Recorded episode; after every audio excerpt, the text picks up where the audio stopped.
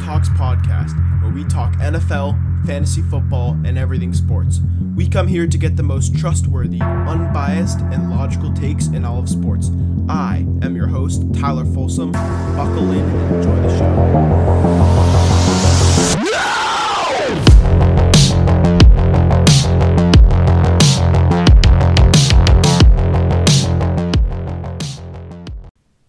Welcome back to the T False Talks podcast. Today, as always, we're going to be talking a lot about the NFL. Um, here we are, week eight of the NFL season. I mean, gosh, it feels like the NFL season just started. We're already halfway through. Um, the MLB World Series just ended. Um, MLB fans, if you're tuning in, I will be talking a lot in detail about that World Series, about Game 6 in particular. Um, so stick around for that. Uh, I'm going to be talking about different teams in the NFL, who I think is Super Bowl contenders, who I think are playoff contenders. I'm going to be talking fantasy football as always.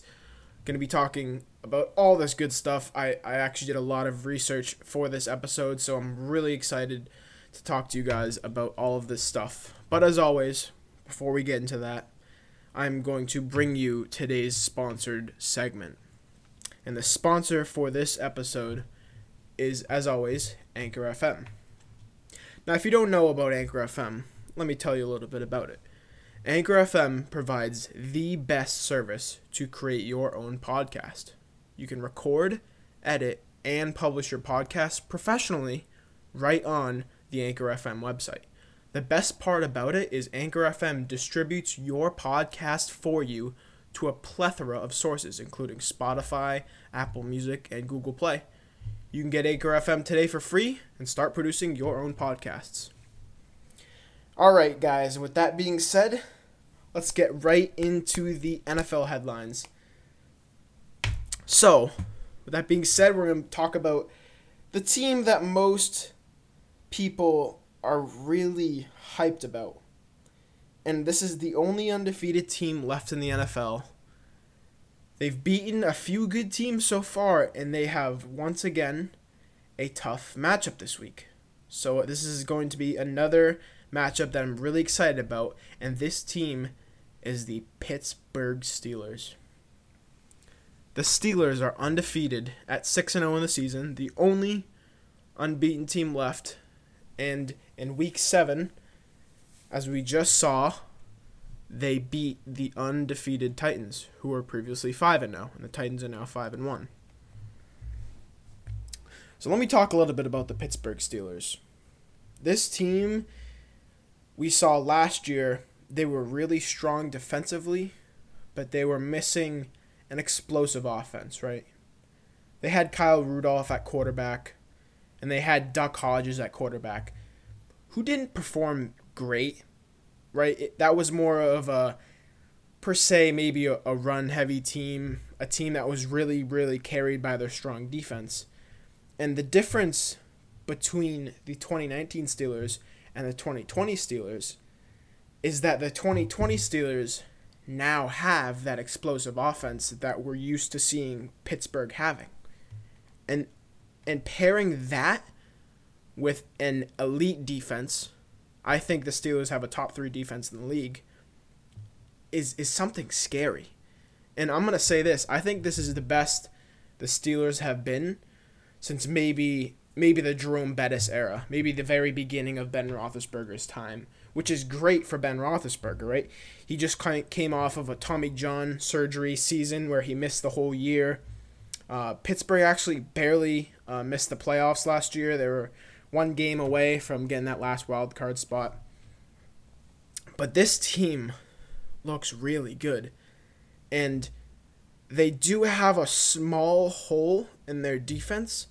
Um, but overall, the Steelers have an experienced coach and Mike Tomlin, who's been with the team for very long. I think, don't take my word for it, but I think behind Belichick, Mike Tomlin has been the longest tenured coach for one team.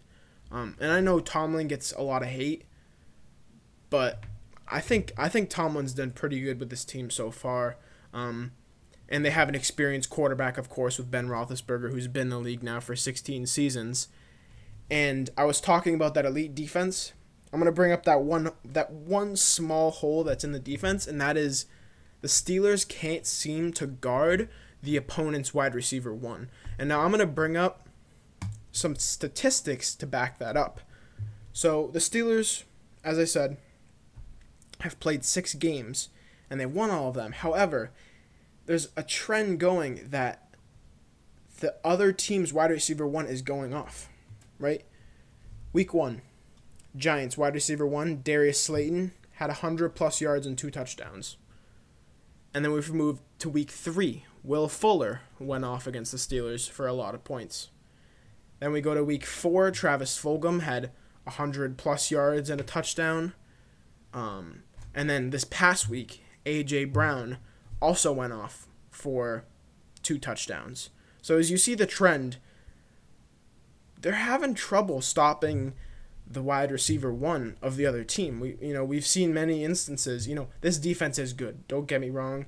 They have a very very good front when it starts with TJ Watt. I think a defensive player of the year candidate.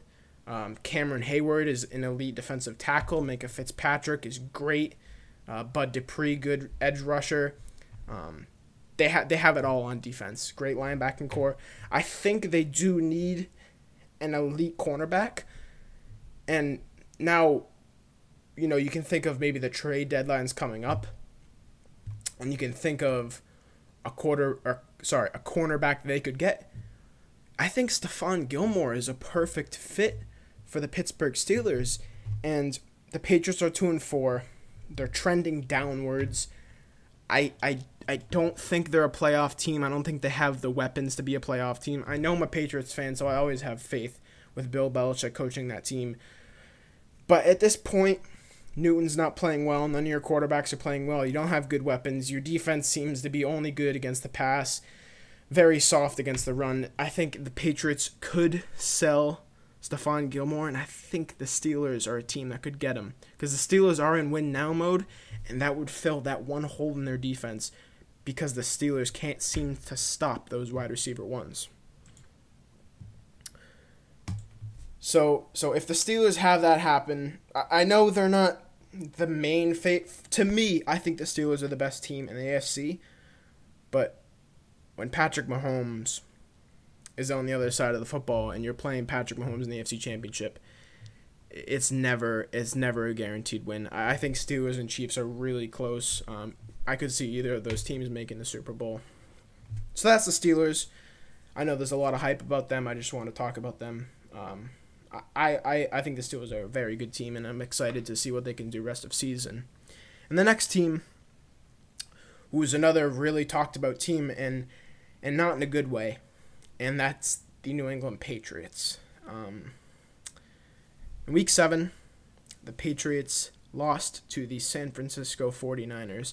Some consider them the San Francisco JV 49ers, considering that they have, you, you heard this correctly, the Niners have 15 players on IR. 15 players on IR.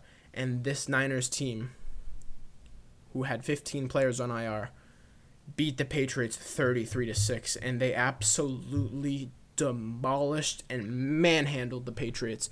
They were running all over them it was ugly. It was bad. Patriots quarterbacks threw for a combined oh four interceptions. It is it was gross. That I that was a tough game to watch as a Patriots fan. Um, and with that being said, the Patriots have looked as bad as ever. I, you know, through 20 years, 21 plus years um, of watching Patriots football, for my time, it really hasn't looked worse than this. And and the thing is is that I don't think we have the weapons to have this get any better, which is sad, you know? N'Keal Harry got hurt. Edelman looks like he's banged up. He only had one catch for 10 yards. Um, ever since Edelman went off against Seattle, you know, he had double digit catches against Seattle week two, 180 plus yards against Seattle in week two. He's only had seven catches since week two. You know, it, I don't think Edelman. I still think Edelman's a good receiver. It seems like he's banged up though. It seems like Edelman's past his prime, and other than Edelman, you really have nobody to throw to. I mean, in that 49ers game, really the only receiver that was making plays was, J- was Jakobi Meyers, who, yes, I do like Jakobi Meyers. I think Jakobi Meyers is a very underrated receiver. But other than that, I mean, heck, we have no one else. We have Damiere Byrd. I've seen him catching the ball a lot lately. Uh, if you guys don't know who Damiere Byrd is, yeah, he was the fifth wide receiver for the Arizona Cardinals last year. Um, yeah, Damiere Byrd is nothing special. Yeah, and, and, and that sums it up. You know, Cam Newton has no one to throw to. He hasn't looked good, right? He threw for around 100 yards and three picks. Hasn't looked good at all. And and the quarterback problem is is is the biggest problem on the team. And you may say, "Oh, this offensive line is banged up," which is partly true. Although uh, Onwenu, that um, offensive lineman, has looked really good for the Patriots. I think David Andrews is also really good for the Patriots. I think Shaq Mason is good. So I think the offensive line isn't as bad as people say it is. But the quarterback play has been so so bad. Um, and and obviously you can also say you know the quarterbacks have no targets, no one's getting open. I think it's it's a little bit of all of that. I don't think it's one particular thing. I think it's all of the offense, offensive line, targets, maybe play calling isn't the best. It seems like the only big plays that the Patriots can get is through trick plays, as we've seen Cam Newton catching a pass against the Broncos. We've seen Edelman throw multiple passes, reverse screens to James White. Um, it's not looking good, and I'll bring up a pretty sad stat. Through six games so far in this young New England Patriots season, the Patriots quarterbacks between Newton, Stidham, and Hoyer through six games have combined for three passing touchdowns and 12 interceptions. I'll, I'll say that again. The Patriots quarterbacks have combined for only three passing touchdowns and 12 interceptions. That is bad. That is, oh, that is bad, bad. And it's not like we've been playing really good teams. I mean, the the only good team we've played, I would say, is the Seahawks, right? I mean, I would say the Seahawks is the only good team we've played, and that's probably the worst defense we've played. I mean, the, the Niners' defense is good, but it's not like the Patriots have had a crazy schedule so far. This is bad. And people were saying that Brady is a system quarterback, that Brady is good because of Belichick's system, because of the people around him, because of the Patriot way. People loved using the Patriot way, and I don't think that's gone. No disrespect to Bill Belichick. I think he's a great quarterback, but I just think that this team without Brady is just it's just a gaping hole in the Patriots organization when you don't have a player like Brady who you can always rely on. You can always be down in a game and when you have number 12 in the backfield, he can bring you back from any game and we don't have that anymore. We just don't have that. It's like a whole missing piece. And and I don't know whether at this point, you know, do you tank I would. I would. At this point, people were saying Patriots need Julio Jones. They need offensive weapons. They need Odell Beckham, although Odell Beckham went down with a season-ending tear, uh, torn ACL. Um, yeah, I, I, I hate to say it. I'm a Patriots fan. I think it's it's it's a, a little bit of a rebuild time. I, I really I really do think it's it's a bit of a rebuild time. Um, we're not getting anyone back that's going to make a crazy difference. This is the team. This is our team. This is what's going to look like rest of season. Um, I would say, if I were to predict, I would say we're going to finish around eight and eight. I don't think we're going to be four and twelve bad. I don't think it's going to be that bad. But um, this isn't looking good. and I think we should tank. If I'm going to keep it real with you, we need a quarterback as the, the stat that I told you a few minutes ago. It's completely unacceptable. An NFL team can't can't throw three passing touchdowns through six games and expect to win. It's just not it's not sustainable, right? That you can't win that way. And I do think it's sad because we do still have a very good pass defense. I know it didn't look that way against Russell Wilson, but Russell Wilson is is playing MVP MVP caliber season. I, I I do think we still have a lot of good parts on that defense. Um, J.C. Jackson is phenomenal. Stephon Gilmore, although he's having a little bit of an off season, I think Stephon Gilmore is a very good cornerback. I think Devin McCourty is a very good safety. I think Jonathan Jones is a very good nickelback slot corner. Um, it's sad to see all this talent not really matter. It doesn't really matter when you have that good of a secondary and a team like the 49ers are just running the ball, running the ball, getting like eight yards a carry. There's nothing you can do. Um, and, and people have figured that out. It's what the Titans did to end Tom Brady's career in New England. When the Titans played us in the playoffs, they ran Derrick Henry a thousand times, and they realized that, you know, I think Belichick set up this team to defend a Patrick Mahomes type offense where you need you need talent all over the secondary, and seems like it's it's the arch enemy is is the run defense. We can't seem to stop anyone. I think it's tank time. Uh, at this point, I don't think we can finish with a worse record than the Jets. I think the Jets are actually worse than us, so there's probably two free wins on the Patriots' schedule. Uh, at this point, as a quarterback, I would be looking for Justin Fields out of Ohio State. I'm hoping that we can probably get him in the draft. Um, maybe, maybe the Patriots can make a playoff run. You know, they're two and four. They're third in the division. I, I don't think it's worth worth buying at the trade deadline. I really do think we should sell Stephon Gilmore, see if we can get some draft, uh, some draft picks out of that. Uh, sell just sell Cam Newton possibly, see if we can get anything out of that. Um, look, I think a little bit of a rebuild would would be really beneficial for the Patriots. Tank time, I'm not sure. We'll see. This next game is Patriots Bills. That's going to be a big test. We'll see what happens. So that's my thoughts on the Patriots. It's not going well in Foxborough right now. You really hate to see it. So that is that is a bit of a bit of negative part of this podcast. You know, the Patriots dynasty. It's looking like it's pretty much over at this point.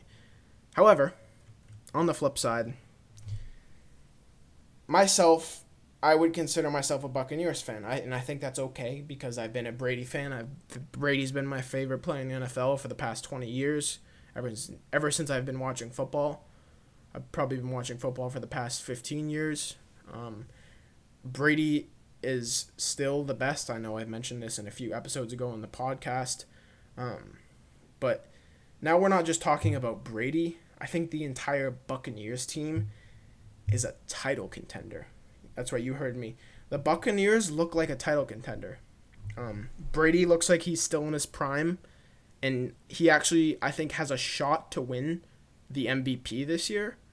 I would say right now my MVP standings would go Russell Wilson, then Kyler Murray, then Tom Brady. And I think Tom Brady could even be second right now, and Kyler Murray in third. But Brady looks very good. He has 20 touchdowns and only four interceptions through seven games, and it's getting better. They're getting Antonio Brown. We've seen Antonio Brown be the best receiver in football for a, a full decade. For all of 2010 through 2019, we've seen Antonio Brown be absolutely dominant. We saw Antonio Brown and Tom Brady, the AB to TB connection. We saw that happen last year. Um, the Bucs offensively are phenomenal. I have never seen a team that has three top 10 receivers on the same team. Right? Last year, Godwin and Evans statistically were the best wide receiver duo in the league in 2019. And I know Godwin has been banged up a bit. Mike Evans has been banged up a bit as well. Um, but they're for sure very talented. And now you add in the best receiver of the past decade. I still think Antonio Brown is going to be really good. That is a scary offense. Combining that with Rob Gronkowski, best tight end of all time, you have the best quarterback of all time. Um, you have Leonard Fournette, who has had over a thousand rushing yards in every healthy season. This this this offense is very good, and so you must say, you know, T. Foles, you have to have a good defense to win championships, and look no further than these defensive statistics for the Tampa Bay Buccaneers. So let me make these clear: the Buccaneers are five and two, and they lead the NFC South. However, you might think their defense could be lacking. Well, that would be totally wrong. The Buccaneers defense is top 10 in almost every single defensive metric that you can measure in the NFL. So I'm going to go over some stats right here. The Buccaneers defense has had the eighth least points allowed. They've had the fifth least total yards allowed. They are third in turnovers, second in interceptions, fourth in least amount of first downs allowed, second in sacks, third in blitz percentage at 42.5%, sixth in QB pressures. They have the eighth least missed tackles. They are fourth in score percentage at 29.6, meaning only 29.6% of the time their opponent scores. With that being said, this Bucs defense is elite.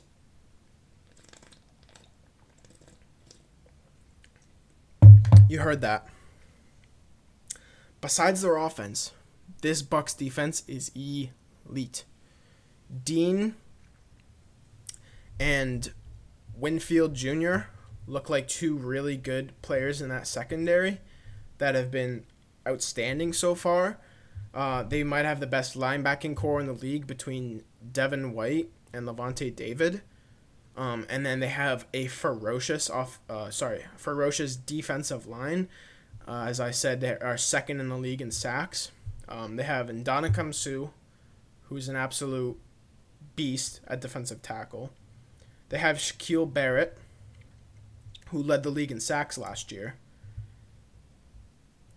They have Jason Pierre-Paul, who has nine fingers and is the best defensive player in the league with nine fingers. And this this Bucs defense is, is looking really really good, and, and and they're scary. So, I would I would say that the Buccaneers are my favorite right now. To to be in the Super Bowl in the NFC. Um, so with that being said, you know I would just went over, I just went over a few teams right there. Um, and now I am going to go over Super Bowl contenders in each in each side, uh, AFC and NFC, and we'll start with the NFC. I would say there are three people, sorry, not people. There are three teams right now in the NFC that I would consider to be Super Bowl contenders. That is the Tampa Bay Buccaneers, who I just went over, Green Bay Packers, who are leading the NFC North right now, and the Seattle Seahawks those are the three Super Bowl contenders I think in the NFC. Now, playoff contenders, I have about six of them that are also in the NFC. I'd see the play the playoff contenders who have a chance or are going to make the playoffs would be Rams and Cardinals, and then I would say Bears, Saints, Eagles, and Niners all have a a chance or are going to make the playoffs. Now on the other side in the AFC, I would say there are four Super Bowl contenders um, in the AFC. We're used to seeing the Patriots be the favorite in the AFC, and whoever isn't the Patriots is the team that is going to contend. So I feel like the AFC was usually a two teamed, like a two team system. Like it's usually Peyton Manning's team and Tom Brady's team, right? Colts and Patriots, uh, Broncos and Patriots. Um, Steelers, Patriots, that sort of thing. And now we have, I would say, four Super Bowl contenders in the AFC. Four teams who I could see going to the Super Bowl. And that is the Steelers and Chiefs are the main two, and then Titans and Ravens. we have four really strong teams, and then I would say there are also four playoff contenders. These are teams that are going to make the playoffs, or or or could make the playoffs, and that is the Bills, Raiders, Colts, and Browns. So that so far is the teams that I think have a chance at making the Super Bowl, and the teams that have a chance are are going to make the playoffs. And another team in the AFC, I, I still wouldn't count out the Pats. I know I was talking bad about them. But with Belichick, I would never count them out. I, I, I yeah, I do still think they have a chance. They, they did look good against the Seahawks. You can't take that away. This is the same team that lost to Seattle by by one score by by a, by one play really. They, they lost to Seattle by one play. I still wouldn't count out the Patriots. I, st- I still think they, they can turn things around. So I had to put them in there as playoff contenders in the AFC. All right.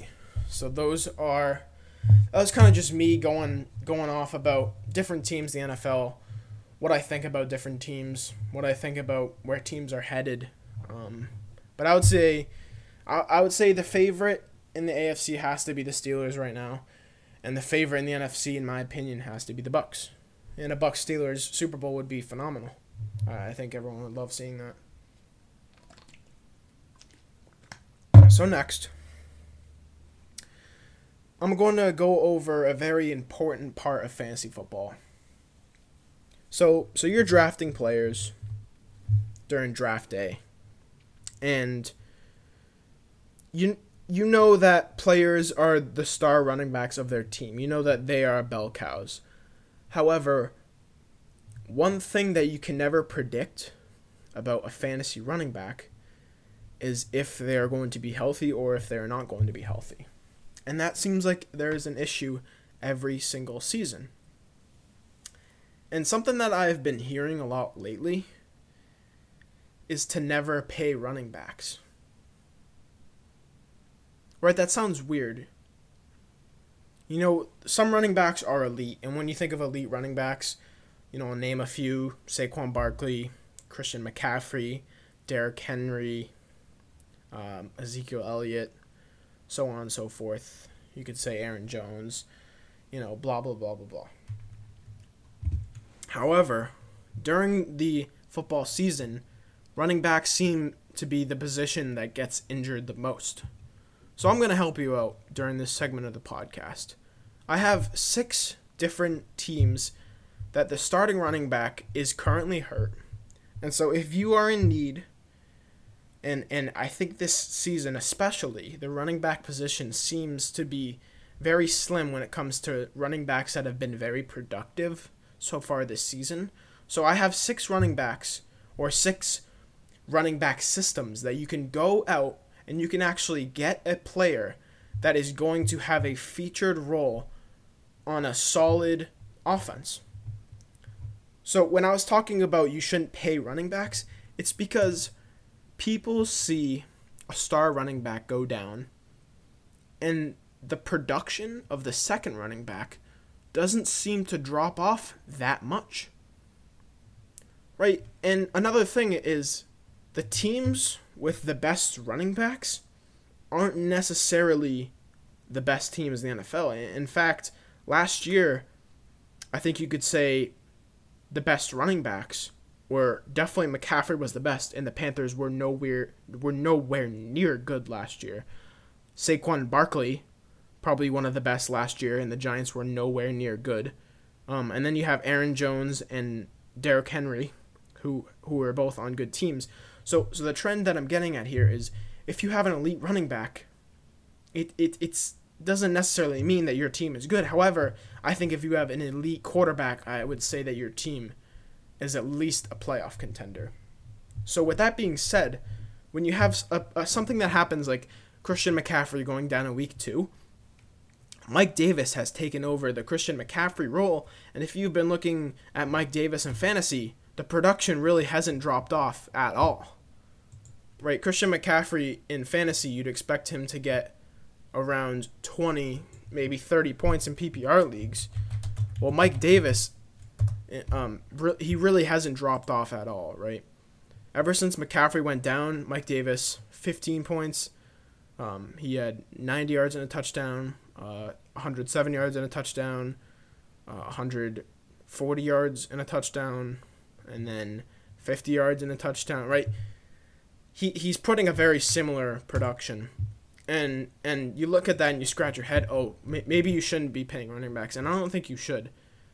One of the reasons why I think the Cowboys aren't that good is because they pay Zeke so much, and so they don't have maybe the money to pay for more more people on defense, and they don't have the money to pay Dak Prescott, which is sad.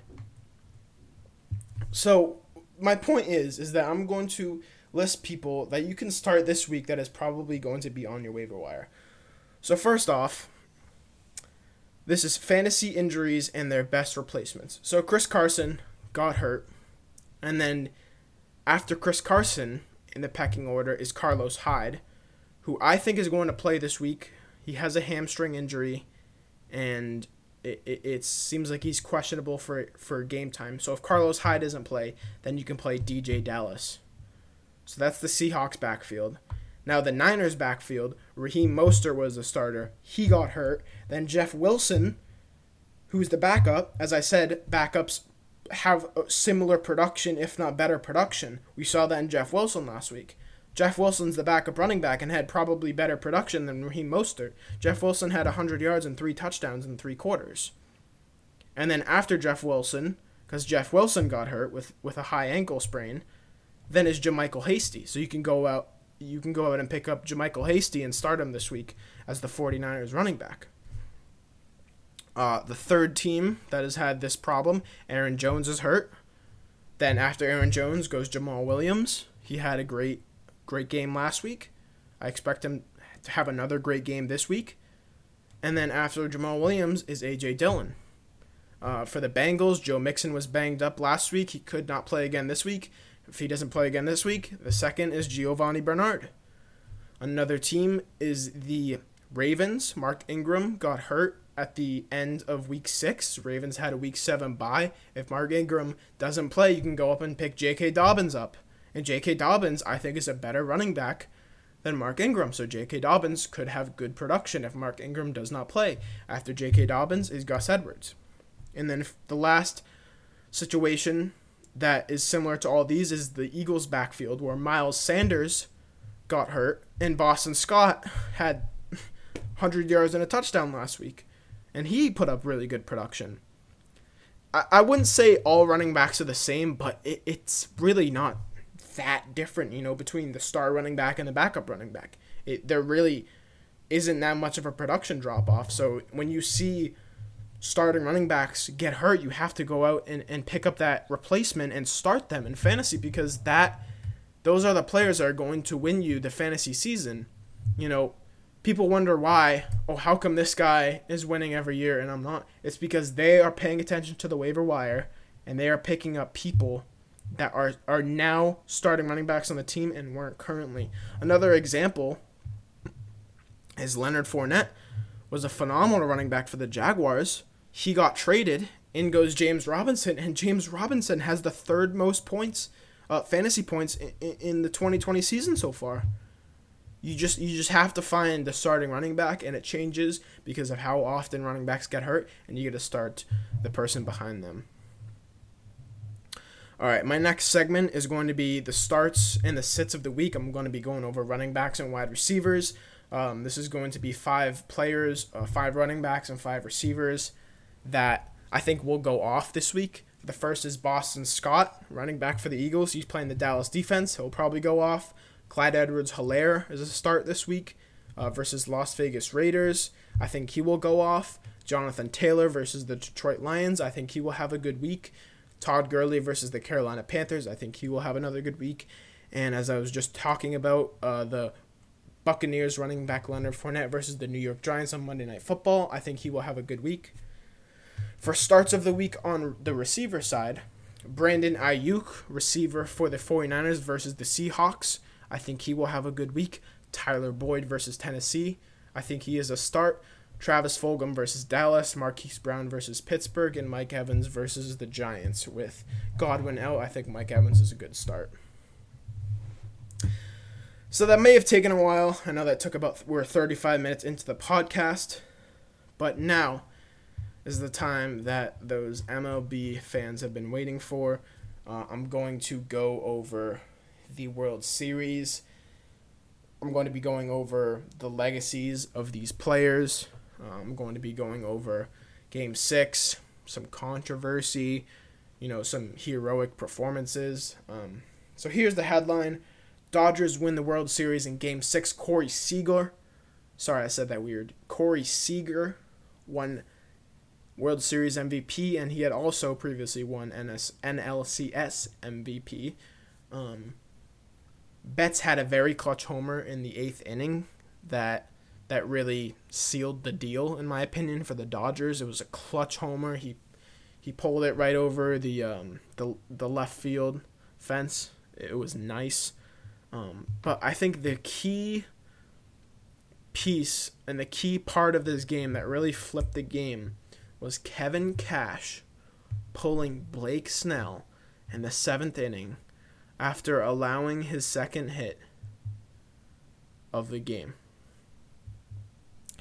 Kevin Cash pulled Blake Snell and he had only had 70 pitches in. So he was still fresh. He had only let up two hits and nine strikeouts. That is a phenomenal performance by your ace. And this is a Cy Young winner, Blake Snell, playing in Game 6 of the World Series, playing lights out baseball, and the manager goes in and pulls him. People have brought up over managing in baseball and that is the worst over managing decision I can remember. You can't pull out your ace. You're down 2 to 3 in this series. This is the person who you want.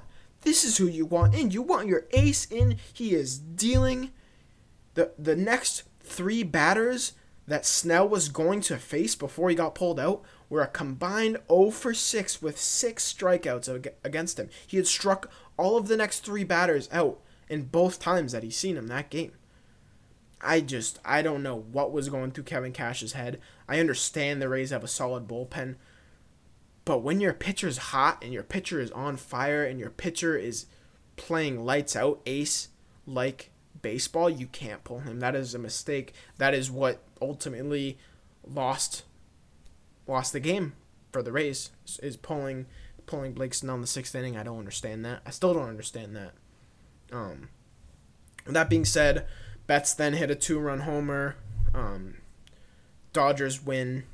Uh, they won four to two uh, as the series score. Um, but when I talk about legacies, I think of two players. First off is Mookie Betts, who I think is besides Mike Trout, and I think Mike Trout is kind of a different situation because Mike Trout is actually on a bad team. But I, I still think talent wise and overall production, I think Mike Trout is the best player in the MLB. But really close second to that is Mookie Betts. Right? 2018 season, Mookie Betts has a historic year. He wins the batting title. He has a gold glove, silver slugger, um, 2018 World Series champion with the Boston Red Sox. He he was phenomenal for the Red Sox. He had a, a, cl- he had another clutch homer when the Red Sox won in five that season, and in 2019 the Red Sox drop off a bit.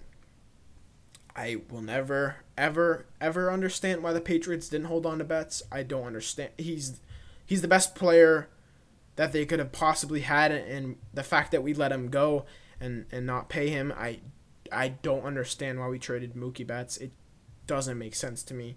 Um, that's another story for another day, though. But Mookie Betts is a generational talent now. He's had two championships in the last three years. He's been playing lights out baseball, and and when you think of it on the flip side, as a Dodgers fan, Mookie Betts was that piece that they needed. They just needed that spark at the front of the lineup someone who can get on base, someone who's a good base runner. He can he's phenomenal in the outfield. You know, snags so many hits, snags so many homers. Mookie Betts is just the perfect player that you need on their team. That's exactly what the Dodgers needed to to go to the World Series and to win the World Series, and that's what really broke the since the '88 curse. Right, the Dodgers haven't won since 1988. So so the for the legacy of Mookie Betts, it, it's really good, and I think Mookie Betts wins some more World Series after that as well. Um, next player is Clayton Kershaw. Kershaw, phenomenal regular season pitcher, right? Phenomenal. Um, however, you know, maybe he couldn't really get it done in the playoffs. Um, but now, you know, he's got the monkey off his shoulder. Kershaw has finally won his World Series, and his accomplishments and his resume is nothing short of insane. In my opinion, now that Kershaw got his ring, he is the best pitcher of this generation. He's the best pitcher of this generation. He's been so good since the beginning of the 2010s, and he still is so good. I will read you his accomplishments. 2014 NL MVP. He's a three time, yes, you heard that right, three time Cy Young winner, eight time All Star, 2011 pitching Triple Crown, 2011 Gold Glove winner. He pitched a no hitter. He has a career 243 ERA, 2,526 career strikeouts. He had the most strikeouts in postseason history and is now a World Series champion. Um, yeah, Clayton Kershaw, best pitcher of this generation, hands down. Uh, good for the Dodgers. Dodgers win the World Series. They came so close for the last four years, and they finally get it. I, I'm not a Dodgers fan in any aspect of the word, but good for the Dodgers. So that is it, guys. If you have listened to the podcast up to this point, thank you very much. As always, if you can go ahead in the Apple Podcast and give it a five star review, it would be greatly appreciated. Um, if you guys want me to talk about something different on the podcast, if you want me to touch up on anything, any questions, anything, um, DM me. You know my Instagram, tfuls underscore. Um, as always, thank you very much for listening and uh, have a great rest of your October. Have a great rest of your day. Thank you very much. And I will see you next time.